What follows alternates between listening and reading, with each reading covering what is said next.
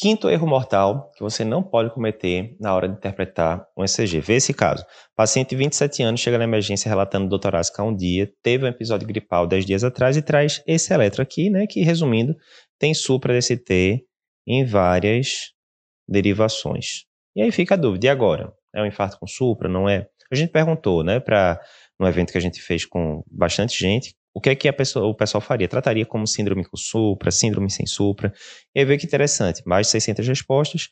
A gente teve uma quantidade grande do pessoal que disse que ia aguardar eco para definir o diagnóstico. Teve muita gente que disse que trataria como síndrome com supra. Somando essas duas respostas, a gente já teria aqui, né, 2/3 das respostas. E resumindo, apenas 20% das pessoas disseram a resposta certa, que é o quê? Tratar esse paciente como uma pericardite aguda, que é o caso, né, com anti-inflamatório, coxicina e assim por diante. Ou seja, 80% das pessoas fizeram a conduta errada, 20%, 21% mais ou menos fizeram a certa. Então, assim, primeira coisa que a gente tem que lembrar aqui, né? Primeiro, dor torácica mais supra DST, quer dizer que o paciente está tendo infarto, quer dizer que ele está tendo infarto com supra, artéria fechada? Não, isso está errado.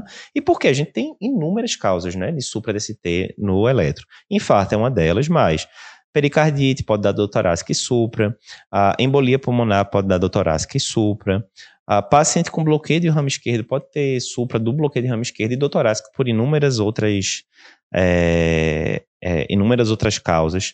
Paciente que tem síndrome de Takotsubo, né, síndrome do coração partido, ele pode ter dor torácica, pode ter supra DST e não tem artéria fechada. Ou seja, a gente tem várias causas que causam simultaneamente dor torácica e supra DST. Então, não dá para você dizer que dor mais supra é igual a infarto com supra, não é.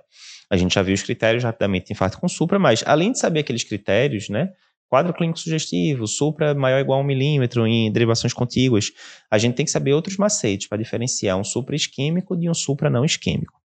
Então, assim, o erro número 5 é achar isso, né? Achar que todo supra DST na emergência em paciente com dor torácica significa infarto com supra. Tá errado isso. Se você fizer esse tipo de raciocínio, você vai trombolizar, vai dar diagnóstico de infarto com supra em muito paciente que não tem infarto com supra, e aí tem todos os riscos, né, de você trombolizar o paciente, por exemplo, ele sangrar, né, ter complicações graves, isso está errado.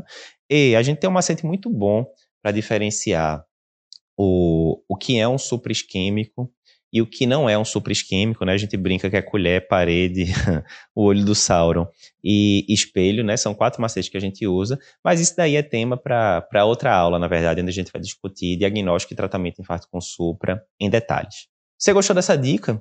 Essa dica é um dos 10 erros mortais que você não deve cometer na hora de interpretar um eletro. E a gente tem uma aula totalmente gratuita só sobre isso, onde a gente fala os 10 erros e a gente ainda disponibiliza um e-book para você, resumindo tudo de mais importante que a gente fala na aula. Se você quer assistir essa aula completa, clica no link que está aparecendo aqui em algum lugar da tela e acessa.